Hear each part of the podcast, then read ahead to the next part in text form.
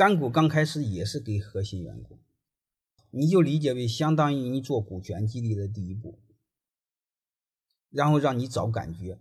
你们老认为学一项技术很重要，其实你听我给你们讲多的话，我更多的想告诉你什么重要。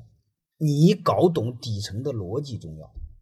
说白了就是你通过这个事儿你们做了，你们上下达成了共识。这个之前。自古有一句话叫“上下同欲者胜”，你们更多的是告诉我技巧怎么用的，怎么用的。你喜欢捣鼓这玩意儿，我更多的是这个事你你搞明白了吗？明白了，明白了，先做，做个一两年，做个一年半年，你们没事研讨，达成共识。